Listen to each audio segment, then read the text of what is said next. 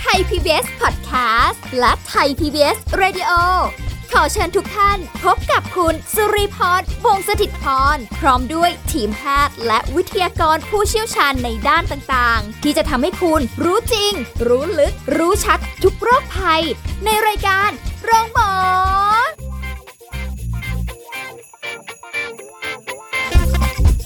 สวัสดีค่ะ คุณผู้ฟังค่ะขอต้อนรับเข้าสู่รายการโรงหมอทางไทย PBS Podcast กันเช่นเคยค่ะ สุริพรรับหน้าที่เหมือนเดิมนะคะ วันนี้เราจะคุยกับผู้ช่วยศาสตราจารย์ดรแพทย์หญิงวิรงรองเจรคุณ อาจารย์ประจำภาควิชาอายุรศาสตร์เขตร้อน คณะเวชศาสตร์เขตร้อน มหาวิทยาลัยมหิดลค่ะ สวัสดีค่ะคุณหมอค่ะสวัสดีค่ะค่ะ พบกันอีกครั้งหนึ่งแล้วนะคะวันนี้คุยกันต่อเนื่องกันไปสำหรับเรื่องราวที่เราจะคุยกันวันนี้นะคะ ก็จะเป็นอีกช่วงเวลาหนึ่งนะคะที่ แหมฤดูการท่องเที่ยวเลยค่ะ คุณหมอ ปลายฝนต้นหนาวบรรยากาศดีค่ะต้องเที่ยว อากาศสวยมาก อากาศดีมากใช่บรรยากาศสวยใช่นะคะ ถึงแม้ว่าก็เอาแหละยังไงเราก็คงต้องดำเนินวิถีชีวิตแบบ new normal กันไปนะคะ แต่ว่าเราก็ยังอยากเที่ยวอยู่ค่ะ คุณหมอ แต่ด้วยความที่โอ้โห หน้าฝนที่ผ่านมาเนี่ยนะคะ คุณหมอคะก็ เจอเรื่องของที่คุยกันไปโรคภัยไข้เจ็บเนี่ยก็มีเยอะแยะมากมายนะคะ แล้วถ้าเกิดว่าการเยื้องย่างเข้าสู่ต้นฤดูหนาวแบบนี้นะเข้าสู่ฤดูหนาวหรืออะไรเงี้ยโรคหรืออะไรเงี้ยมันเเราต้องระวังอะไรกันบ้าง หรือว่าคล้ายๆกับหน้าฝนนะคะ คุณหมอค่ะ คือจริง ๆแล้วนะคะก็อากาศช่วงช่วงปลายฝนต้นหนาวเนี่ยก็ยังค่อนข้างค่อนข้าง คล้ายคลึงกับตอนช่วงฤดูฝนนะนะคะค่ะคือหมายถึงเชื้อโรคต่างๆ ก็จะยังยังคงอยู่เหมือนกันนะคะ เพียงแต่ว่าที่ต้องระวังก็คือ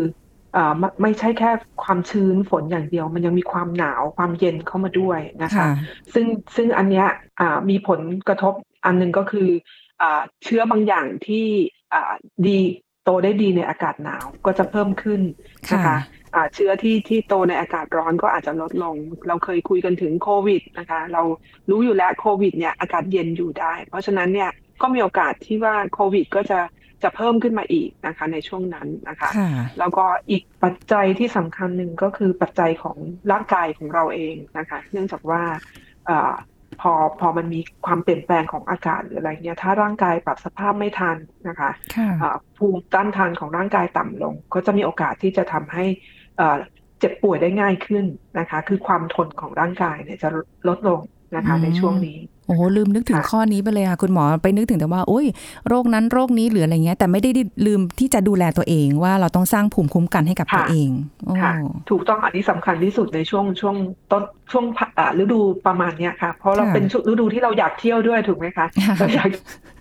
จะไปดูโน่นดูนี่นะคะนะใช่แล้วก็มันจะมีอ่าบางทีมันจะมีความเครียดในร่างกาย หรือว่าอ่าสภาพอะไรหลาย ๆ อย่างในร่างกายที่เราอาจจะไม่ทันนึกนะคะแล้วก็ไม่ได้ดูแลตัวเอง ค่ะ อืมก็เพราะฉะนั้นคือเรียกว่าจริง ๆ ถ้าจะดูแลตัวเองให้ได้ตลอดเลยอะไม่ว่าต้องฤดูกาลไหนแล้วแหละ แต่ ทำได้ในทุกๆวันอย่างเงี้ย ก็น่าจะเป็นการดีว่าสร้างเสริมใช่ค่ะภูมิคุ้มกันให้กับร่างกายได้นั่นเองนะคะถูกแต่ต้องค่ะในช่วงของ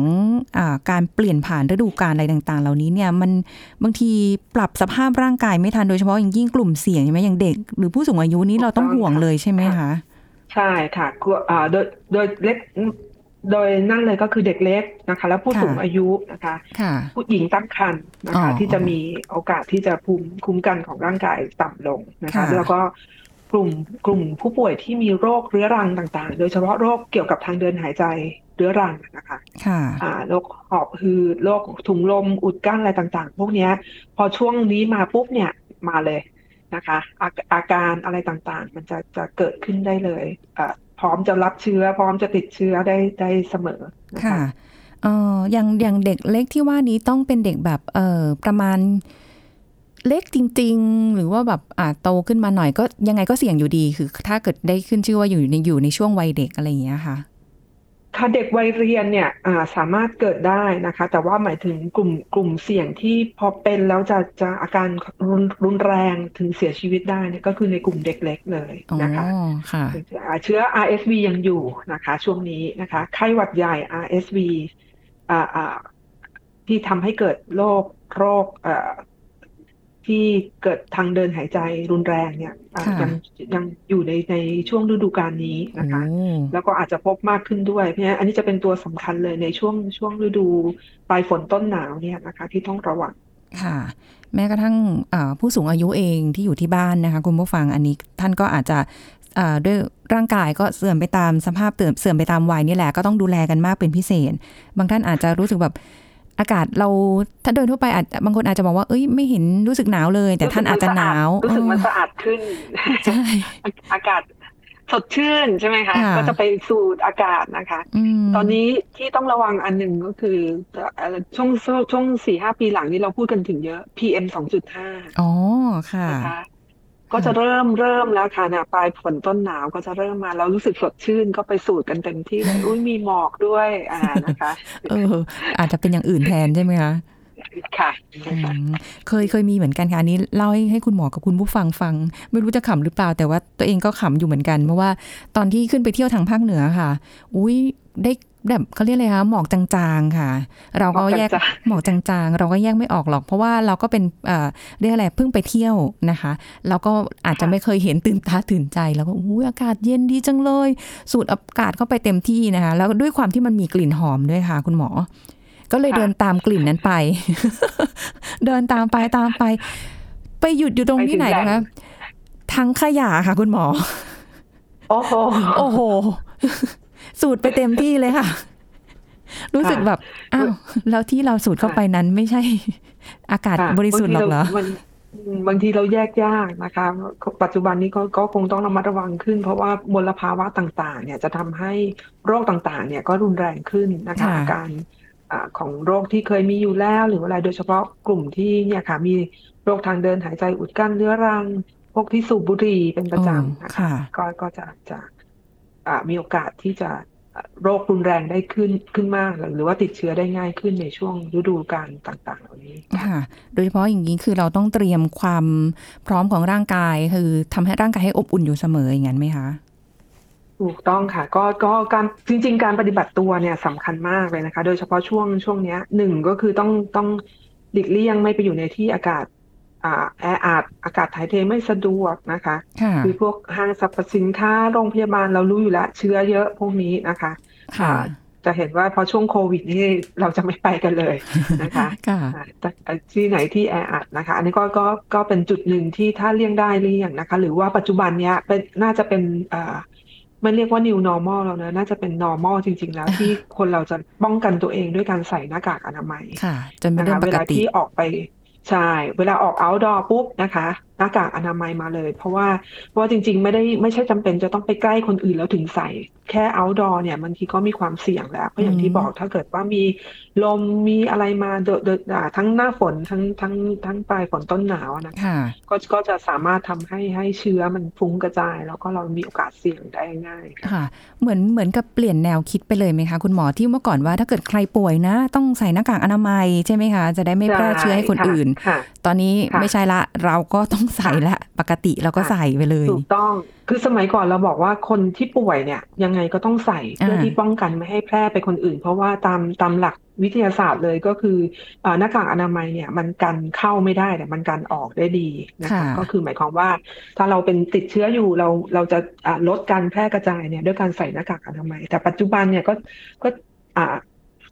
พิสูจน์อีกแล้วแหละนะคะว่าต่อให้เราไม่เป็นเราใส่เราก็ยังสามารถลดโอกาสการติดเชื้อได้ส่วนหนึ่งอืมคือมันไม่ร้อยเปอร์เซ็นอยู่แล้ว เพราะว่าค่ะหน้ากากที่เราใช้ไม่ได้เป็นหน้ากากแบบชนิด N ในอ่า N95 ที่ค่ะสามารถป้องกันได้ร้อยเปอร์เซ็นอะไรเงี้ยนะคะ แต่ว่าแต่ว่าเอ่อเอ่อก็ยังลดโอกาสการติดเชื้อได้ เพราะฉะนั้นปัจจุบันแนะนำว่า outdoor ก็ใส่นะคะอืม โดยเฉพาะในช่วงที่โควิดยังไม่หายไปเนี่ยนะคะ ค่ะก็ยังเหมือนเดิมนะคะ ล้างมือด้วยแอลกอฮอล์บ่อยๆ ล้างด้วยสบู่อะไรค่ะก็ได้เอาที่ถนัดเลยค่ะนะคะ ทุกวันนี้ใช่นี่ค่ะพกหลายขวดมากเลยค่ะ แอลกอฮอล์ก็มี มีอยู่ทุกที่มีนะคะตลอดแล้วนะก็ค่ะ แล้วก็เอ่อเลี่ยงนะคะไม่ไปสัมผัสกับอ่าคนที่มีอาการนะคะแล้วก็ข้าวของเครื่องใช้แม้กระทั่งในบ้านเนี่ยนะคะค่ะอ่ายุคโควิดนี่เราจะจะระวังมากเลยจริง ๆ อันเนี้ยเป็น good practice ที่จริง ๆเขาแนะนำมาตลอดอยู่แล้วว่าข้าวของเครื่องใช้ไม่ควรใช้ร่วมกันค่ะนะคะพวกผ้าเช็ดตัวผ้าอะไรต่างๆนะคะ จานแก้วอ่า ช้อนซ่อมมีช้อนกลางอืมนะคะก็ต้องต้องระมัดระวังพวกนี้ก็คือคือทำให้เป็นอะไรนะสุขนิสัยค่ะนะคะอืมแล้วถ้าเกิดว่าจะคิดแบบอารมณ์ประมาณว่า โอ้ยก็อยู่บ้านเดียวกัน ก็ฉันก็ไม่ได้เป็น เธอก็ไม่ได้เป็นอะไรอย่างเงี้ย เออ ก็แบ่งปันอย่าแตกต่างได้ไหมนะคะก็ก็ก็ก็คือจริง ๆ สมัยก่อนเราก็คิดแบบนั้นนะนะคะ แต่พออย่างอย่างที่บอกพอเป็นโควิดปุ๊บเนี่ยเราเราเราเอ๊ะเราเอาแวร์ได้ จริง ๆ ก็ต้องเอาแวร์ไว้ตลอดเวลาว่าจริง ๆเขาไม่เขายังไม่มีอาการเนี่ย ก็เขาอาจจะไปรับเชื้อแล้วก็สามารถแพร่เชื้อได้อยู่ค่ะนะคะเนี่ยแล้วก็เชื้อที่ติดต่อกันเนี้ยมันก็ไม่ใช่เฉพาะอ่า ที่กลัวไม่ใช่น่าเฉพาะโควิด จริงๆเนี่ยอ่าหลายโรคก็มาติดต่อกันจะเกี่ยวกับอ่าการใช้สิ่งของร่วมกันต่างๆเหล่านี้นะคะโรคค่ะตาแดง โรคเอ่อที่ติดต่อทางเพศสัมพันธ์อะไรต่างๆ ก็สามารถอืมติดต่อทางทางการใช้ใช้ผ้าเช็ดตัวผ้าเช็ดหน้าร่วมกันได้อะไรเช่นเดียวกันโอ้นะคะค่ะ ก็เรียกว่าถึงแม้ว่าจะเปลี่ยนผ่านฤดูกาลช่วงเวลาแบบนี้เนี่ยก็สามารถที่จะมีโอกาสเสี่ยงกับการเป็นโรคต่างๆ ได้เหมือนกัน อ่าอาจจะมีใช่ความคล้ายคลึงกับช่วงหน้าฝน เอ๊ะคุณหมอแล้วอย่างนี้เรายังต้องระวังเรื่องอาหารการกินอยู่อยู่ไหมคะ ช่วงเวลานี้อ่าค่ะโรคที่เกี่ยวกับกลุ่มอาหารเป็นพิษอะไรเนี้ยนะคะอ่าน้อยลงนะคะ แต่ว่ายังอืมอย่างที่บอกแล้วมันยังมีไอตัวตัวไวรัสบางตัวที่ที่ยังยังอ่าเยอะในช่วงปลายฝนต้นหนาวนี้ก็ยังจะคงต้องระมัดระวังบ้าง แต่ว่าก็ไม่ได้ไม่ได้อ่าอ่าเยอะมากเท่ากลุ่มโรคทางเดินหายใจนะค่ะคะ พวกอืมอะดีโนไวรัสอะไรต่างๆ ก็ยังทำให้เกิดอุจจาระร่วงได้อ๋อนะคะแต่แค่น้อยลง แต่หน้าค่ะหนาวน้อยลงบ้านเราบางวันเอ้ยบางบางทีก็ไม่หนาวนะคุณหมอร้อนบางทีก็ไม่หนาวใช่ค่ะ ต้องไปเฉพาะบางที่สวยๆเท่านั้นนะคะจะรู้สึกว่าหนาวนะใช่คะใช่แต่ถ้าไปที่แบบนั้นเนี่ย ก็ส่วนใหญ่จะกินแต่อาหารร้อนๆกันใช่ไหมคะให้แบบร่างกายมันแบบอบอุ่นอยู่ดี มันก็มันก็ทำให้เรื่องของเอ่อโรคที่มากับทางเดินอาหารหรืออะไรเงี้ยมันดูน้อยลงไปเพราะเพราะแบบนี้ด้วยไหมคะ ค่ะ ค่ะ ก็ก็ก็ถูกนะคะเพียงแต่ว่าเวลาเราเดินทางเนี่ยอ่าจริง ๆ แล้วเดินทางเนี่ยสุ่มเสี่ยงกับการอ่ามีโรคอุจจาระร่วงได้เยอะกว่าที่ที่อยู่ในที่ตั้งนะคะเนี่ยค่ะเพราะเนื่องจากว่าหนึ่งเรา เราไปทานอาหารที่คนอื่นทำนะคะอ่าอ๋อซึ่งถ้าเกิดโดยเฉพาะถ้าไปตั้งแคมป์ไปอะไรต่างๆ เนี่ยค่ะอ่าบางทีอาหารทำสุกก็จริง หรือแต่ว่าบางทีก็ก็ไม่ได้ทำสุกคือหมายความว่าทำขึ้นไป แล้วก็ค่อยไปไปฮีทเอาไปไปอุ่นเอาข้างบนอืมตรงนั้นนะคะ ซึ่งก็มีความสุ่มเสี่ยง แล้วก็อีกอันหนึ่งที่เสี่ยงก็คือบางทีไปเก็บเห็ด แปลกๆกินอ๋อค่ะนะคะนะอันอันหนึ่งที่ต้องระวังโดยเฉอ่าเฉพาะจริงๆ หน้าฝนปลายฝนต้นหนาวก็อาจจะยังเจอได้นะคะ เห็ดค่ะอ่าอ่าที่ขึ้นในในฤดูกาลต่างๆเนี่ยบางทีเราดูไม่ออกเห็ดพิษเนี่ยอันตรายนะคะอืมไม่ใช่เฉพาะอุจจาระร่วงแต่ว่าอ่าอาจจะทำให้ถึงเสียชีวิตได้นค่ะค่ะอืม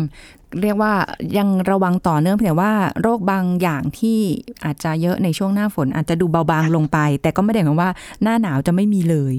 ก็ยังมีอยู่ค่ะนะคะ ในในช่วงค่ะฤดูกาลของหน้าหนาว หน้าร้อนก็มีคือมีทุกฤดูกาลเลยว่างั้นเถอะ เพียงแต่ว่าค่ะแตกต่างกันไปตามอุณหภูมินั่นเอง ถ้างั้นเดี๋ยวเอาเป็นว่าช่วงหน้านะคะ คุณหมอคะเดี๋ยวเรามาคุยกันต่อว่าเอาอย่างนี้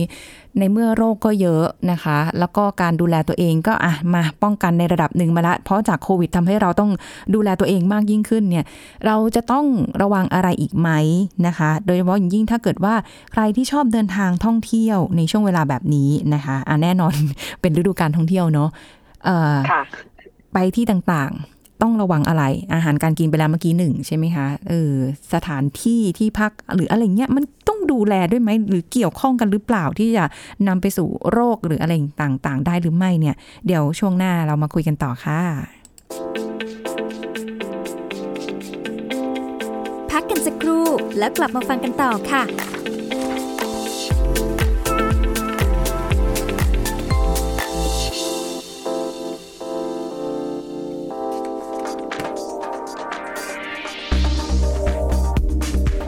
ผู้ฟังคะทราบกันดีอยู่แล้วว่าผลไม้ที่มีวิตามินซี มีความสำคัญอย่างมาก กับระบบภูมิคุ้มกันของร่างกาย ช่วยป้องกันโรคหวัดได้เป็นอย่างดี ไม่ว่าจะเป็นส้ม ซึ่งมีวิตามินซี 53.2 มิลลิกรัมต่อ 100 กรัม มีใยอาหารที่ช่วยในระบบขับถ่ายให้ดีขึ้น รักษาโรคเลือดออกตามไรฟันส่วนมะขามป้อมมีวิตามินซี 276 มิลลิกรัมต่อ 100 กรัม ส่วนใหญ่นำมาใช้เป็นส่วนประกอบของยารักษาโรค เช่น ไข้หวัดใหญ่ วัณโรค แก้ไอ ภาวะภูมิคุ้มกันอ่อนแอ ส่วนสตรอเบอรี่มีวิตามินซี 58.8 มิลลิกรัม ต่อ 100 กรัม ช่วยยับยั้งสารก่อมะเร็ง ช่วยบำรุงดวงตาและลดการเสื่อมสภาพของดวงตาฝรั่งก็มีวิตามินซีถึง 160 มิลลิกรัมต่อ 100 กรัมนะคะ มีวิตามินซีมากบริเวณเปลือกของฝรั่ง ส่วนลิ้นจี่ก็จะมีวิตามินซี71.5 มิลลิกรัม ต่อ 100 กรัม มีวิตามิน B1 ช่วยป้องกันอาการเหน็บชา บำรุงหลอดเลือด กระดูกและฟัน แต่ไม่ว่าจะมีประโยชน์มากแค่ไหน สิ่งสำคัญก็คือ อย่าลืมนะคะ ล้างผลไม้ให้สะอาดด้วยวิธีปล่อยผ่านน้ำ หรืออาจใช้น้ำผสมน้ำส้มสายชู หรือเบกกิ้งโซดา ก็จะช่วยลดสารพิษที่ตกค้างได้มากเลยทีเดียว ขอขอบคุณข้อมูลจาก คุณรพิษสำราญ นักกำหนดอาหารวิชาชีพ เครือข่ายคนไทยไร้พุง ราชวิทยาลัยอายุรแพทย์แห่งประเทศไทย ไทย PBS Radio วิทยุข่าวสารสาระ เพื่อสาธารณะและสังคม คุณกำลังฟังรายการ โรงหมอ รายการสุขภาพเพื่อคุณจากเรา กลับมาติดตามพูดคุยกันต่อค่ะคุณผู้ฟังคะสำหรับในช่วงเวลานี้นะคะเราคุยกับคุณหมอวิรงรองกันต่อนะคุณหมอคะเวลาที่เราจะไปเที่ยวอย่างนี้ค่ะ นอกจากที่เราจะต้องแบบอะไรร่างกายของเราต้องแข็งแรง การพกหยูกยาหรืออะไรที่จำเป็นเนี่ยเอ่อต้องพกไปด้วยในทุกๆครั้งที่เรามีการเดินทางใช่ไหมคะ ค่ะก็คือถ้าเกิดคนที่มีโรคประจำตัวอยู่แล้วนะคะ โดยเฉพาะโรคเกี่ยวกับทางเดินหายใจหอบหืดหรืออะไรต่างๆเนี่ยอันนี้ก็คือก็คือต้องพกอยู่แล้วนะคะ บางท่านปัจจุบันผู้สูงอายุเดินทางท่องเที่ยวเยอะขึ้น ถูกไหมคะเพราะว่าค่ะอ่าเป็นวัยที่เหมาะสมอ่าไม่มีงานแล้วมีเงิน แต่ว่ายังแข็งแรงนะคะอ่าปัจจุบันเราต้องยอมรับว่าผู้ผู้สูงอายุเรายังต้องแข็งแรงนะคะค่ะอ่าเดินทางได้ถึง 70-80 นะคะ เพราะฉะนั้นเนี่ยส่วนใหญ่อ่าท่านเหล่านี้ก็จะมีโรคประจำตัวที่ที่อ่าต้องต้องดูแลรักษาอยู่แล้วเบาหวานความดันไขมันอะไรต่างๆ เหล่านี้คือถ้าเราคุมได้ดีนะคะ ก็จะไม่มีปัญหา เพราะฉะนั้นยานี่ถือเป็นเหมือน ต้องเป็นบอกว่าเป็นปัจจัยที่ห้านะคะ เราแต่ก่อนเราบอกว่าโอ้ยพยายามกินยาน้อยๆแต่ว่าปัจจุบันเรารู้แล้วว่าบางอย่างบางเรื่องเนี่ย เราก็ต้องอาศัยยาด้วยนะคะค่ะนะที่ที่จะต้องต้องระมัดระวังคือ ถ้าเกิดท่านใดคุมได้โดยไม่ต้องเออใช้ยาก็ไม่เป็นไรแต่ถ้ามียาที่กินประจำอยู่ห้ามขาดอืนะคะมเพราะยิ่งมีโรคประจำตัว ยิ่งอายุมากก็ต้องดูแลตัวเองมากขึ้นนะตามตามที่คุณหมอสั่งอะไรอย่างเงี้ยเออคุณหมอคะนี้สงสัยมานานแล้ว เวลาที่เรารู้สึกแบบจะเป็นไข้จะเป็นไข้ค่ะ ยิ่งช่วงแบบโอ้โหฤดูการเปลี่ยนแบบเนี้ยความเสี่ยงในการแบบจะเป็นไข้บางทีรุมๆตัวรุมๆเอ้ยปวดเมื่อยตัวเฮ้ยเราเป็นหรือยังเอ้ยยังไงนะคะ แต่ค่ะยังไม่ได้มีอาการอะไรเยอะ ยังไม่ได้ถึงขนาดว่าเจ็บคออะไออ่าจามบ้างหรืออะไรอย่างเงี้ยอย่างเงี้ยค่ะกินยาดักไว้ก่อนได้ไหมคะใช้คำว่าดัก จะดักด้วยอะไรนะคะเออหนึ่งเลยคือคือ คือถ้าเป็นช่วงอากาศ เปลี่ยนนะคะ เราไปโดนฝนอะไรมาเนี่ยนะคะ มันจะมีอาอาอาการแบบนี้เกิดขึ้นได้คำแนะนำเลยคือ เวลาที่สมมติว่าเราเราโดนฝนโดนอะไรเงี้ยสำคัญคือความอบอุ่นของร่างกายนะคะค่ะคือบางทีเราเปียกๆเข้ามาอะเดี๋ยวก็แห้งแล้วไม่เป็นไร ไม่ใช่ไม่อันนี้ไม่ดีนะคะ เพราะว่าถ้าเกิดโดนเปียกผมชื้นอยู่อะไรมันคือมันจะทำให้ร่างกายเนี่ยเสียอุณหอ่าต้องต้องใช้พลังงานเยอะในการรักษาอุณหภูมิร่างกายนะคะค่ะฉะนั้นดีที่สุดเลยคืออาบรีบอาบ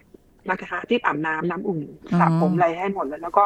อ่าทำความสะอาดแต่งตัวให้อบอุ่นนะคะค่ะอ่าให้ให้ให้แห้งคือการอาบน้ำอะไรอย่างเงี้ยหนึ่งเราไปโดนอะไรมาก็จะได้อ่าชาล้างไปด้วยนะคะ แล้วก็ทำให้ร่างกายอบอุ่นได้อ่าเร็วขึ้นนะคะค่ะก็ก็จะดีดีกว่าปล่อยให้แห้งเองกับตัวนะคะ ก็ก็จะช่วยอ่ารักษาเรื่องอ่าภูมิคุ้มกันต่างๆเหล่านี้นะคะ ถ้าไม่มั่นใจรู้สึกขั้นเนื้อขั้นตัวจริงๆเดี๋ยวนี้เนี่ยที่วัดอุณหภูมิเนี่ยราคาถูกแล้วก็มีอ่า ทั่วไปนะคะค่ะ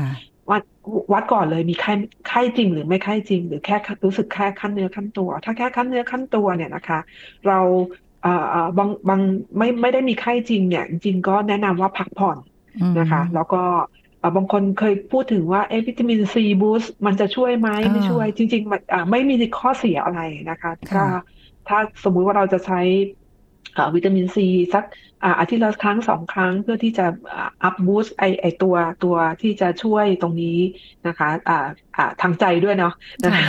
แต่ว่าแต่ว่าเออเออมันไม่ได้มีข้อเสียอะไรนะคะอ๋อทั้งนี้คนที่รับประทานผักผลไม้ที่มีวิตามินซีสูงอยู่แล้วเนี่ยก็ก็ค่ะจะไม่ค่อยไม่ค่อยมีอ่าต้องมีความต้องการตรงนี้เท่าไหร่นะคะอืมแต่ว่าแต่ว่าก็ก็บางบางท่านก็บอกอะกินน้ำเยอะ ๆ นะคะ ให้ร่างกายอบอุ่นนะคะค่ะแล้วก็พักผ่อน นะคะ ก็จะช่วย แต่ถ้าจะวัดไข้ได้แล้วมีไข้จริงเนี่ยนะคะ สมมุติมีไข้ต่ำๆการบอกมีไข้ต่ำๆก็คือ37.5ขึ้นไปนะคะอืมคือ37.5เนี่ยเราอ่าถือว่าเริ่มอ่ามีไข้ต่ำๆนะคะค่ะก็ก็ทานจะทานยาลดไข้อย่างที่บอกพาราเซตามอลเนี่ย500มิลลิกรัมเม็ดเดียวพอนะคะห้ามค่ะเกินกินเกินกว่านี้นะคะ แล้วก็เอ่อกินซ้ำได้ทุก 4-6 ชั่วโมง ถ้าถ้ายังรู้สึกมีไข้ คือวันหนึ่งต้องต้องไม่เกิน 6 เม็ดนะคะค่ะเพราะว่า ก็มีผลบอกบอกมาแล้วว่ายานี้ถึงแม้จะปลอดภัย แต่ก็สามารถทำให้เกิดภาวะตับอักเสบได้นะคะ ในค่ะคนที่กินเยอะนะคะอืมก็อันนั้นทีนี้ถ้าเกิดสมมติรู้สึกเฮ้ยมันไข้จริง ๆ นะค่ะเอ่อเกินสองวันละนะคะ อันนี้ควรพบแพทย์นะคะ ไปตรวจให้แน่ว่าตกลงไข้ไม่ไข้ไม่สบายหรือเปล่านะคะค่ะเอ่อที่แนะนำคือแอสไพรินไม่ควรกินอ่า นะคะแอสไพรินนะโดยเฉพาะอืมค่ะ โดยเฉพาะหน้าฝนหน้าหน้าหน้าอ่าที่ที่มียุงอย่างเงี้ยนะคะนะค่ะเพราะว่าหนึ่งแอสไพรินเนี่ยถ้าคนไข้เป็นเป็นโรคไข้เลือดออกนะคะนะคะก็จะมีโอกาสที่จะเอ่อเลือดออกได้เยอะขึ้น ถ้ากินยาในกลุ่มแอสไพรินหรือยาแก้อักเสบที่ที่มีผลต่อเกล็ดเลือดนะคะ ค่ะค่ะอืมอันนี้ต้องระวังคือจริง ๆ ด้วยความพออ่าไข้เลือดออกหรือว่าไข้หวัดใหญ่หรือไข้ธรรมดาอะไรก็แล้วแต่เนี่ย มันจะมีอาการคล้าย ๆ กันนะคะคุณหมอเลยแบบเอ๊ะใช่ตกลงยังไงแยกไม่ค่ะออกอะไรเงี้ย มันมีจุดค่ะต่างไหมคะเอ่อคือคือคือปกติเนี่ย ถ้าเป็นไข้อ่าไข้หวัดใหญ่ที่มันคือมันเป็นพวกนี้เป็นไวรัสทั้งหมดเพราะฉะนั้นไข้สูงได้นะคะอืมไข้สูงปวดเมื่อยอะไรเนี้ยมาเหมือนกันนะคะ แต่ว่าถ้าเกิดว่าเป็นไข้หวัดใหญ่เนี่ยมักจะมีอาการทางการเดินหายใจร่วมด้วยนะคะ นี่ถ้าเป็นไข้เลือดออกเนี่ย อ่าหนึ่งเลยก็คือเราต้องรู้ว่าแหล่งเราเนี่ยมีมียุงไม่มียุงเคยมีอ่าอ่าอ่าอยู่ในเขตที่ตอนนั้นกำลังมีการระบาดไหมนะคะค่ะเอ่อส่วนใหญ่ค่าเลือดออกนี่จะไข้เฉียบพลันสูงมากนะคะ แล้วก็อาจจะมีการปวดท้องร่วมด้วยนะคะ ก็ก็เอ่อ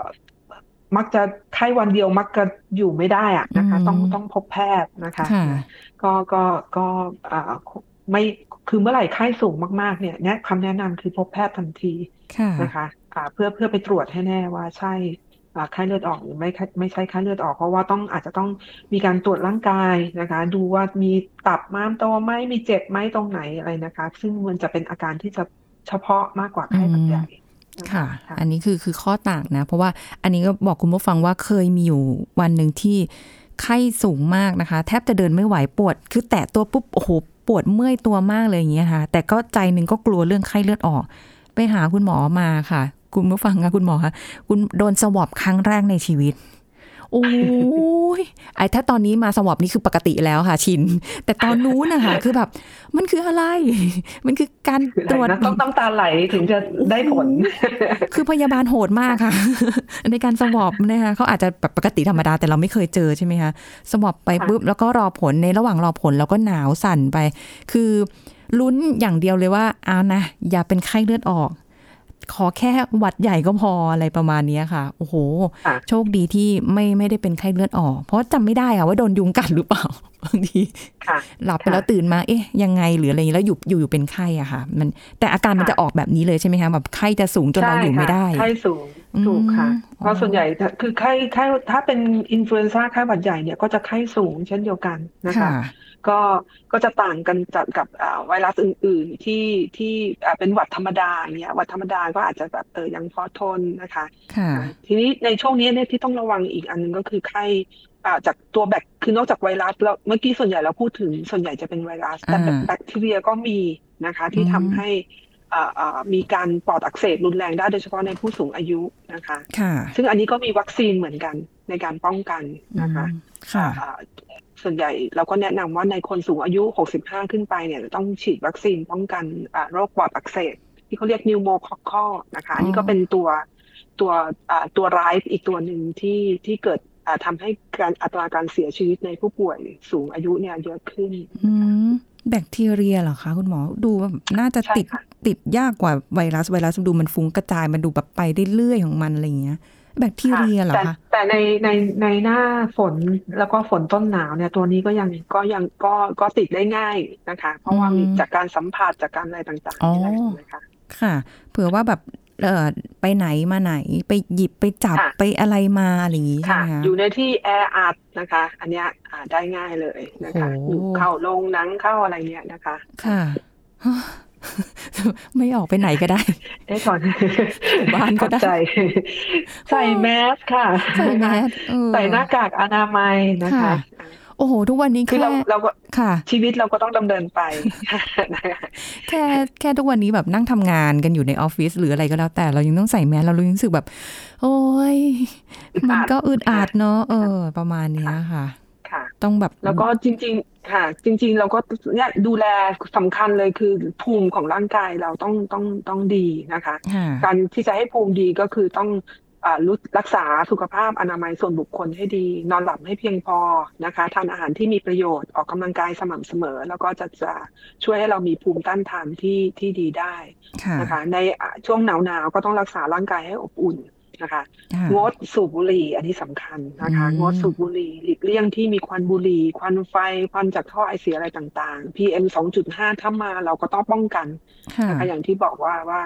อ่าหน้ากากเนี่ยจริงๆ ถ้าถ้าเป็น 2.5 เนี่ยหน้ากากอนามัยเอาไม่อยู่ค่ะ นะคะถ้าออกไป outdoor ก็ต้องอืมอย่างน้อยก็ต้องกัน PM 2.5ได้ ค่ะอืมก็เป็นช่วงเวลาที่เราต้องดูแลสุขภาพกันเองนะคะ ออกกำลังกายนะ แล้วก็ยาเนี่ยไม่ใช่วิตามินนะคะไว้กินเล่นนะ เอาไว้เฉพาะในเรื่องการรักษาโรคนะคะใช้ยากันผิดประเภทก็เยอะนะคะอะอย่างดิฉันเองอย่างบางทีก็เผลอกินยาพาราดักไว้ก่อนเฮ้ยมันเหมือนจะเป็นดักไว้เลย มันจะได้ไม่เป็นนะคะอะก็มีความความเชื่ออะไรผิดๆอยู่บ้างแหละนะคะ ธรรมดาแต่ว่าก็ดูแลรักษาปรับเปลี่ยนพฤติกรรมเราค่ะ กินร้อนนะคะช้อนกลางหรือช้อนใครช้อนมันก็ได้อะแล้วก็ล้างมือบ่อยๆ สวมใส่หน้ากากอนามัย พยายามหลีกเลี่ยงในช่วงนี้ ถ้าเกิดว่าโควิดยังไม่ได้สางซาหายไปเนี่ยก็คนเยอะๆนะจำคนแออัดในห้องปรับอากาศหรืออะไรก็พยายามหลีกเลี่ยงกันแล้วกันนะดูแลตัวเองเยอะๆด้วยค่ะ สุขภาพแข็งแรงนะคะ เอาล่ะคุยกันไปคุยกันมาหมดเวลาอีกแล้วนะคะขอบคุณคุณหมอวิรงรองมากเลยค่ะ สวัสดีค่ะ ขอบพระคุณค่ะ สวัสดีสค่ะวัสดีค่ะ เอาละค่ะ คุณผู้ฟังคะพบกันใหม่ครั้งหน้ากับรายการโรงหมอทางไทย PBS Podcast ค่ะ วันนี้สุริพรลาไปก่อน สวัสดีค่ะ แชร์ พูด บอกต่อ กับรายการโรงหมอได้ทุกช่องทางออนไลน์ เว็บไซต์ www.thaipbspodcast.com แอปพลิเคชัน Thai PBS Podcast